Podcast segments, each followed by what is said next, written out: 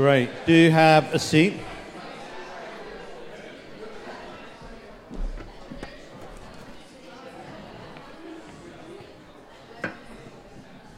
Let me just pray and say thank, thank you to God. Father, we thank you that through that community meal of bread and wine, we are closer together and closer to you. Be with us now as we uh, look at your word and for the rest of this meeting and the rest of the week ahead.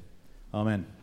Um, well, let me read the reading, which will come up on the screen and you can follow um, as well. The reading's from Exodus chapter uh, 17, uh, and it's a story of Moses praying. The Amalekites came and attacked the Israelites at Rephidim. Moses said to Joshua, Choose some of our men and go out and fight the Amalekites. Tomorrow I will stand on the top of the hill with the staff of God in my hands. So Joshua fought the Amalekites as Moses had ordered, and Moses, Aaron, and Hur went up to the top of the hill. As long as Moses held up his hands, the Israelites were winning. But whenever he lowered his hands, the Amalekites were winning. And when Moses' hands grew tired, they took a stone and put it under him, and he sat on it. Aaron and Hur held up his hands, one on one side and one on the other, so that his hands remained steady until sunset. So Joshua overcame the Amalekite army with the sword. Then the Lord said to Moses, Write this on a scroll as something to be remembered, and make sure that Joshua hears it, because I will completely blot out the name Amalek from under the heavens. Moses built an altar and called it, The Lord is my banner. He said, Because hands were lifted up against the throne of the Lord, the Lord will be at war against the Amalekites from generation to generation. Um, so today's the end of our series sun stands still, looking at prayer, inspired by that occasion when Joshua prays that the sun will stand still. And the talks we've had so far have had a practical focus. We've looked at the practicalities of prayer and how prayer can help us uh, with our self identity to understand who we are. Uh, we've looked at um, having our personal passion for prayer and how we respond when God is silent and not speaking to us. Uh, but so far, we've in effect looked several times inwardly at prayer. We've looked at prayer to ourselves and for our own self benefit. And in this final talk, we actually turn and face another direction and consider prayer as something that exists for the benefit of other people beyond ourselves. We're thinking about the city and our neighborhoods where we work, where we study. We're thinking about the needs of people who maybe don't go to church or don't know how to pray or um, don't feel they have a connection with God in order to talk to God about their needs or their concerns or questions. Uh, an outward looking focus on prayer. As I was thinking about this talk, I realized that I've had my own journey in, in prayer over the last um, year or so.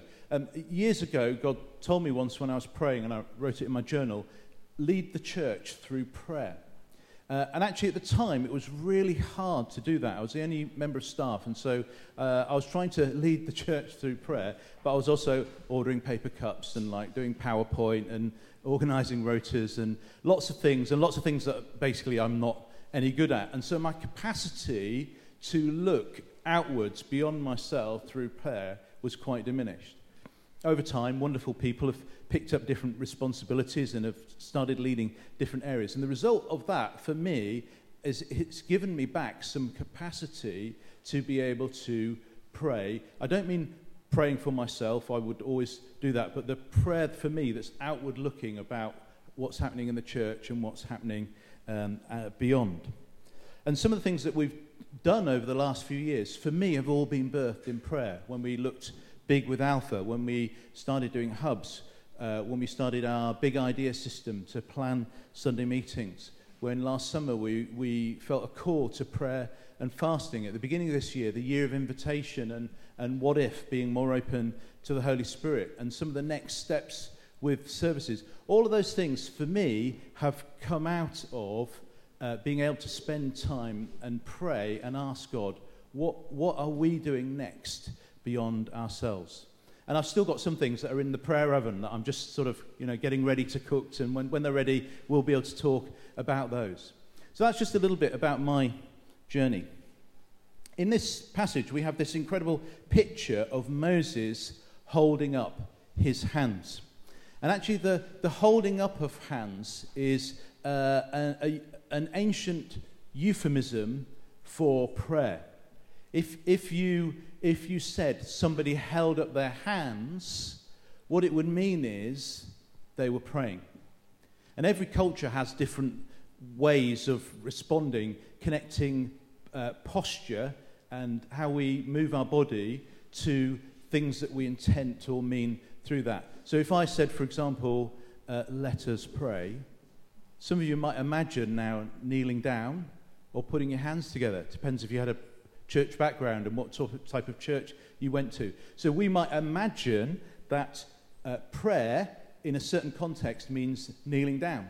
But that's just like a cultural response. There are others, for example, Jesus, um, in his time as a, as a rabbi, uh, he would have stood to read the scripture and he would have sat down to teach. Um, so um, today I'm standing up to teach, but if I, if I was 2,000 years ago and a Jewish rabbi, I would stand to read the scripture, but then I would sit down to teach. Because when you sit, you're in a teaching posture. So these, are, these things are, are, are cultural, but they're ways in which we express ourselves um, through our bodies. And for Moses, this gesture of holding up his hands is a, is a tangible sign of his prayerful openness, of uh, actively engaging with God, of his dependence and surrender, and his expectation that God is going to move. He's also, when he's praying, holding this staff in his hand. That's the same staff that he threw down before Pharaoh and it turned into a snake and then back into a staff again. Uh, it's the same staff that he uh, touched the river and the Red Sea split so they could go through. So he's got his kind of prayer tool, his God given symbol of his prayer authority and his cultural uh, expression, his gesture, gesture of how um, to pray. Now, this is far too theoretical. I thought, let's have a visual demonstration of this. And so Jess has very kindly agreed to come out. I may have slightly misrepresented to Jess the extent of what he's about to do, but he's all in. He's an all in kind of guy. So uh, he's, he's up for it. It's too late to back out. Jess, thanks so much. So, for the purpose of this exercise, uh, that's perfect, just stand there. Uh, Jess is now Moses. Okay? So Moses, you're, going to pray, so great. And I've got actually a few couple of props for you. Um, so Mo- Moses had the God-given staff. So let, us have that hand. Yeah, up there. And Moses was also the guy that went up uh, Sinai. He got he got like the commandments. So I've got an example, the Lion Bible Storyteller Bible. So let's is like the word of truth. So if you could hold that. So let's leave Moses here as a symbol of uh, uh, our parable, the parable, the story that we've just read. And uh, let's just, you know, this is going to be tough work for him. That's a heavy staff that God made. God's word is a heavy burden uh, to carry. So I want you to keep your eyes on him. And if, if uh, when he starts to flag, and he may start to flag, you know, you've got to keep that up. Um, I'm not going to ask you to do it, but I want people to come out and help hold him up. Okay, if you can find a stone, he can sit on it, but um, otherwise, you're going to have to hold up uh, his arms for him to keep them up in prayer. And then, when you've done maybe a couple of minutes, we'll send you back and we'll see who else can come. So, Moses, crack on with prayer. Just want you to know that right now there's an army winning because you're praying with your special wand and, and uh, the Bible. So, that's great. Okay. The, let me jump to another passage uh, in the Old Testament that talks about this same theme about prayer, uh, looking beyond ourselves. Are you watching Moses? Make sure he's doing okay. Jeremiah 29 7 says this Seek the welfare of the city where I've sent you into exile, and pray to the Lord on its behalf. For its welfare, in its welfare, you will find your welfare. Jeremiah was writing to God's people who were in a time of exile. They'd been uh, driven out into uh, Babylon. They were in captivity, so they were unhappy to be in that city. They were displaced. Uh, they were probably, that's good. so we can have two because it was Aaron and Hur that helped. Um, so if anyone else wants to come out, that's fine. So God's people were uh, uh, displaced, and yet God said to them, People who belong to God seek the welfare of the city. Don't just seek your own welfare, seek the welfare of the city. They were told, pray to the Lord on their behalf. And they were told, uh, in their well being, you will find your well being as well. And the danger, I think, of any church is that we can become inward looking. We can talk about prayer and we can just talk about ourselves. Or if we get beyond ourselves, we then think about my best friend and the other people that I like in church. And it's, it's okay to do that, but it's important if we have this conversation about prayer that we also remember that prayer is not just about us. In Isaiah 58, we're told um, that if we pray for ourselves but don't care for the poor of the city, God says, I won't even hear your prayers. So God's saying prayer and mission that looks outward and justice and poverty care that's beyond the church are all tied to each other. You can't just do one and not have a heart for the other.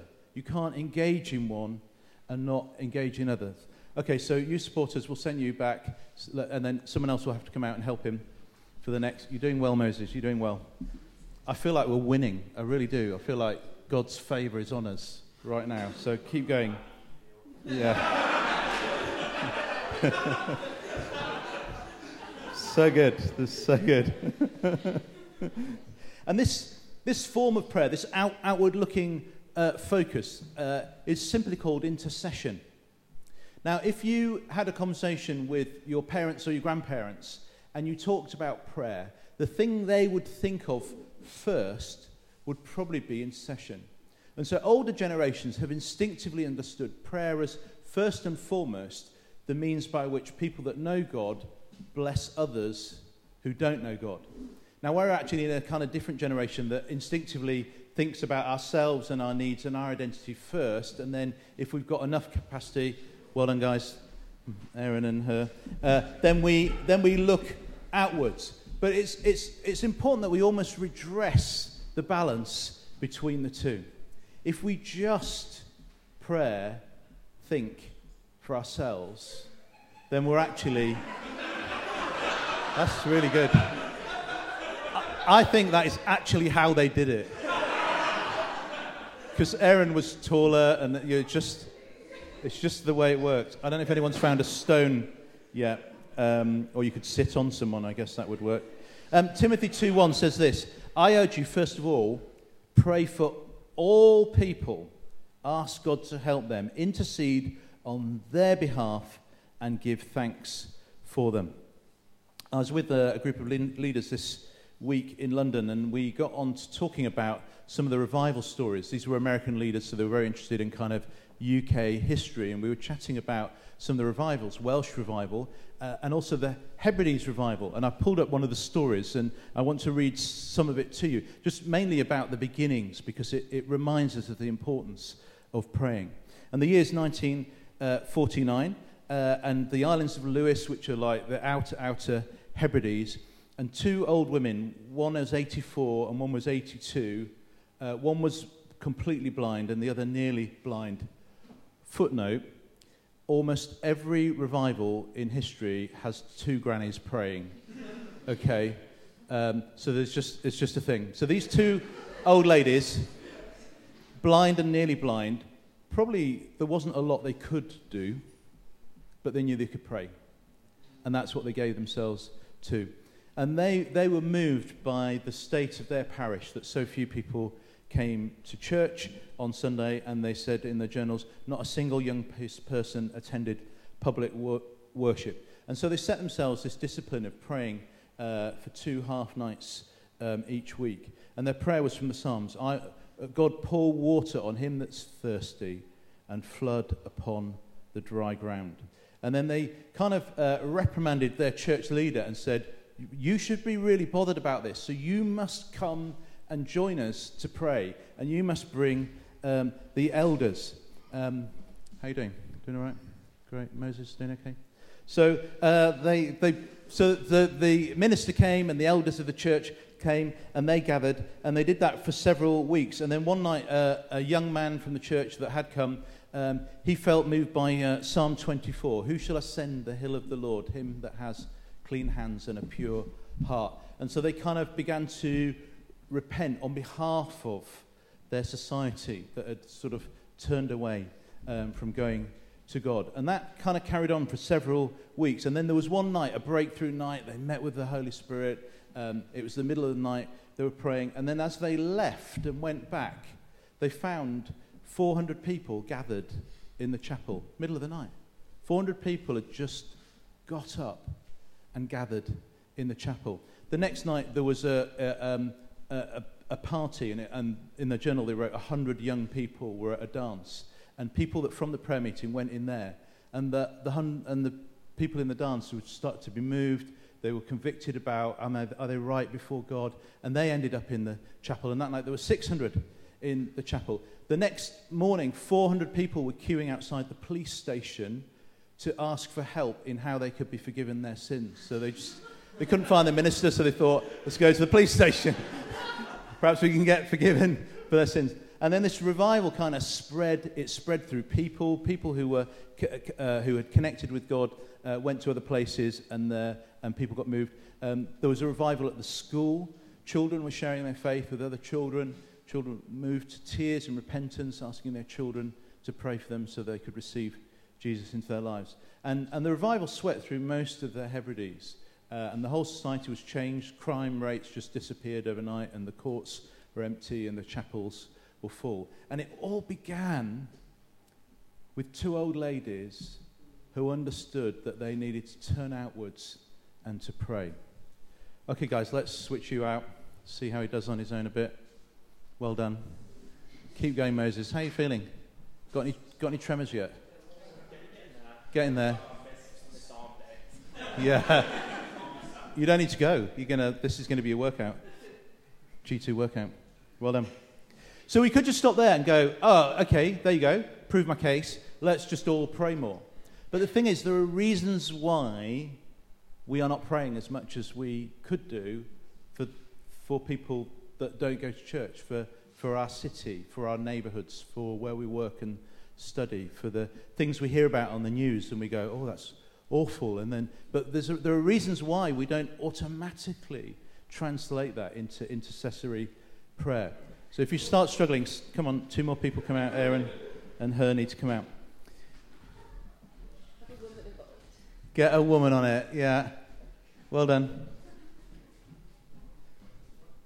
The first reason, I think, is. this, this is good improvising. I think this is basically how it happened. I watched the video of the original. Uh, I'm sure that's how it happened.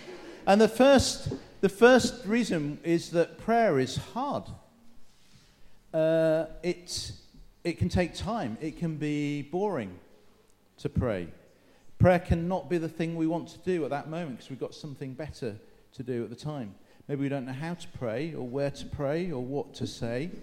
Perhaps nothing seems to happen or God is actually silent or we're not sure what to do or we wonder, have we prayed enough? Tell you what, guys, Moses, job done, well done. So give you a round of applause. Thank you, Aaron's and hers, and Miss Aaron. And why don't you all hold your hands out? Why don't you all be Moses now? Just hold your hands out. The easy option, you can almost have it on your lap. The harder option, you can just hold it out. Go for whatever you feel right. Just, just hold that. Just as you feel as you feel the hardness of it, remember, prayer's hard. Prayer's not just easy. The idea of prayer's easy. A few words, easy. But it, to give yourself to intercession, like these ladies, half nights of prayer, all nights of prayer. It's hard work, like holding our hands out now. Uh, Romans 8 26 recognizes this. It says, The Spirit helps us in our weakness. And then it goes on to talk about prayer. And it says, The Spirit moves within you. Sometimes you don't have the, even the words to express. And so the Holy Spirit helps you at your point of weakness. So I think we all have a natural bias to actually find this praying for others as a hard thing. The other reason prayer is hard is it's a, it's a spiritual battle. Um, Moses was praying for an actual battle, but when we pray, we're also praying for a spiritual battle. When we pray, you know, there's things happening in the heavenlies that we, we can't see. We're not supposed to see because we we'd never understand it, you know. But the Bible talks about, oh, angels are dispatched uh, because of our praying, and, uh, and uh, archangels are, are f- fighting. So you just kind of call that spiritual warfare. The point is not that we get fascinated by that and try and think about that all the time, because that's rubbish. We're not thinking then about Jesus. But uh, uh, if, we're, if we're in this spiritual battle, of course we might find our bit of it, the praying bit of it, might be hard. So that's the reason why it might be hard. We can also just get bored. Like, that's a really first world problem, but you might just get bored. You might be just thinking about all the things that you could be doing. You might feel too tired you might feel that you're too busy to pray. And one of the challenges of our generation is that we, we have an abundance of technology that can distract us from being able to pray. We can be connected at any time that we want electronically. We can be entertained at any moment because we've got the devices with us at any time. We have an unparalleled access to uh, telephone, to television, to to media, to social media, to Facebook. And what, one of the things that's happened is we've sort of lost that capacity to find solitude.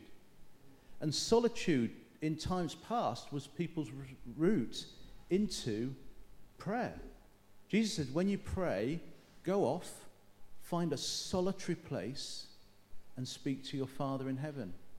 And if we never ever have solitude, then it's very hard to step into prayer. And so we become this kind of prayerless society where maybe we are busy, but part of it is actually just the feeling of being busy because there are so many things that might be interacting with us. Prayer is hard because of the world, because of our flesh that wants to do other things, because of the devil. And it, it wars against that desire, wars against the capacity to communicate, the desire to always be able to be in touch and, and always to be entertained. And the prayer we're talking about is also something that stretches us beyond just some set words or just a token sentence and then we're done. It's, it's an engagement into something that's hard work. How are you doing? Do you want to keep at it? Prayer's hard, mate. I just that's point one. okay. prayer, point two. Prayer, prayer's a mystery.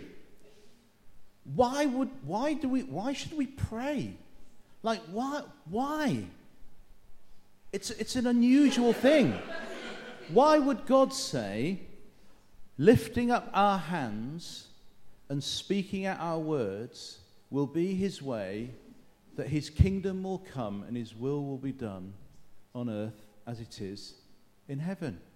Why? It's not scientific, it's not logical, it's not deterministic, it's, it's hard to understand. It's a, it's, a, it's a mystery. This commission to pray from God is a, is a mystery. It's hard to fully understand.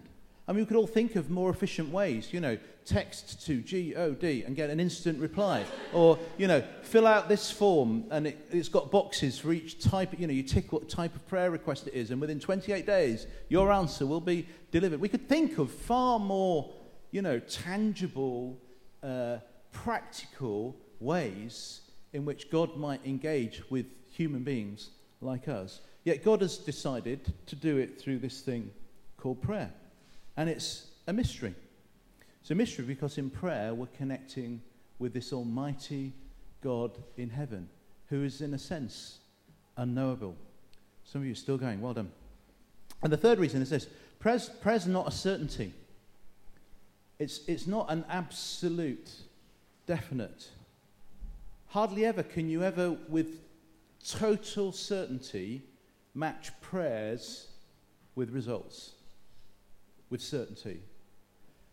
It's impossible to ever prove that God spoke to you, to prove it. You can, you can think, I think God spoke to me. We prayed for that thing and something happened. I think it's God. And so praying is more like an art and less like a science. It, uh, it's, it's, it's, it rarely has definite and absolute conclusions. It can feel like hearing half of a conversation. It can feel like sending a message in, the, in a bottle and you just you throw it off and you don't know for certain that it's been received. It can feel like trying to tune into a radio station and there's so much interference and you can barely get the clear signal coming through. Nevertheless, I'm sure we can all think of an example when we prayed for something and we think God did something. John Wesley put it like this He says, When I pray, coincidences happen. I, I, I, that helps me to see it that way. I can't prove anything in prayer. It, it, by its very nature, it's impossible for me to prove. But when I pray, more God things happen. You're nearly there. Keep going. Um, let me tell you one story. Uh, my, next, my wife's called Amanda. My next door neighbour's called Amanda. So my wife, myself, and my next door neighbour had a, had a common dirty secret, which was we each got parking tickets, okay, at about the same time. So uh, I prayed about it and paid, just saying. Um, um, Amanda's, my wife's Amanda's still contesting hers, ever hopeful for a good outcome. And the next door neighbour basically said, uh, it's wrong, so take me to court. So they said, yeah, we'll take you to court. And they took her to court, and she got this court date. And as the court date approached, um, it was really stressing her out. Next door neighbour, by the way, doesn't go to church. Um, so it's really stressing her out. She actually struggles, struggling to sleep some nights even took a day off work just through the stress of it. She was set to go to court on a Tuesday, and the Sunday evening, she popped round to say hi. And as she was leaving, she said, um, say, say one for me to the big man upstairs. Because that's how you say it when you don't, you don't, you're like, you haven't got the jargon. So I said, and actually, I was, I'd already, I'd already thought, I will, be, I will pray for her because this is, this is a really, it's a hard thing. It's, it's, it's spoiling her life. Um, so uh, I said, definitely, definitely will. So I made a promise, so I put it in my diary to pray that night and to pray on the Tuesday morning. Um, on the Tuesday morning, when I prayed, I kind of had this thought, I think it's going to go really well. And, and I, I ummed shall I tell her? Shall I message her or not? And then I thought, God, I don't want to drop you in it. Like, I don't want to overpromise and under deliver. So I thought, oh, let's just see what happens. Anyway, later on that day, my wife, uh, Amanda, texted me. She said, guess what? She got off. So that evening, she put, I put around to see her. For, she told me the story. So I said, What happened? She said, Oh, I was so nervous. I was so nervous. All these people going into the um, court, and then, like, you're in and then out pretty quick, and they're coming out crying. And she said, And then the lawyer came to see me. She said, Do you want to settle out of court? And she didn't quite understand that. She thought that was worse. Um, so she thought, oh, it's like, is there going to be thousands and thousands? I'll be bankrupt. I won't have a home. So she's like, she's absolutely distraught. And the lawyer sort of looked through the paperwork and said, how about we settle for nothing? Nothing to pay. Uh, we'll just write your ticket off. Um, so, um, and I prayed for her. So I went, I went round that night when I heard that story and I said, that is definitely God. Now, I can't prove it, but I thought, let's take a chance on it. So I said, that is definitely God. And I said to her, God has just forgiven your parking ticket. God has just shown you how much He loves you. Now, I can't prove, by the way, Nat, if you've still got your hands up, you can put them down now. Well done. Oh, can you feel the burn? Is it? Oh, hashtag G2 workout. Um, and we often struggle because we don't, we never fully know Prayer's hard, it's mysterious, and we never fully know. Uh, I want to encourage you, and we're going to have an act of prayer in a minute, to see the importance of giving ourselves to intercede on behalf of others. And if you like, it was really important that we had four sessions learning how to pray because we need to learn. We need to grow and get better. It's, it's quite good that we practice by praying just for ourselves or praying for other people in church. But here's the point that's not the end game. the end game is that we become really good and rise up to the calling to pray for those who don't yet know Jesus. Because their well being is our well being. God loves the city, He loves your university, He loves your place of work, He loves your street, He loves my next door neighbors. He loves people that don't know Him yet, and He's calling them and He wants them to see that He's alive and He is relevant to their lives, and He's placed us strategically near to them so that we can be His prayer ambassadors to reach out to others. Even through a story as simple one day as praying for somebody who got a parking ticket, and maybe they just get a little glimpse that maybe there is a God in heaven that's remotely interested in my life.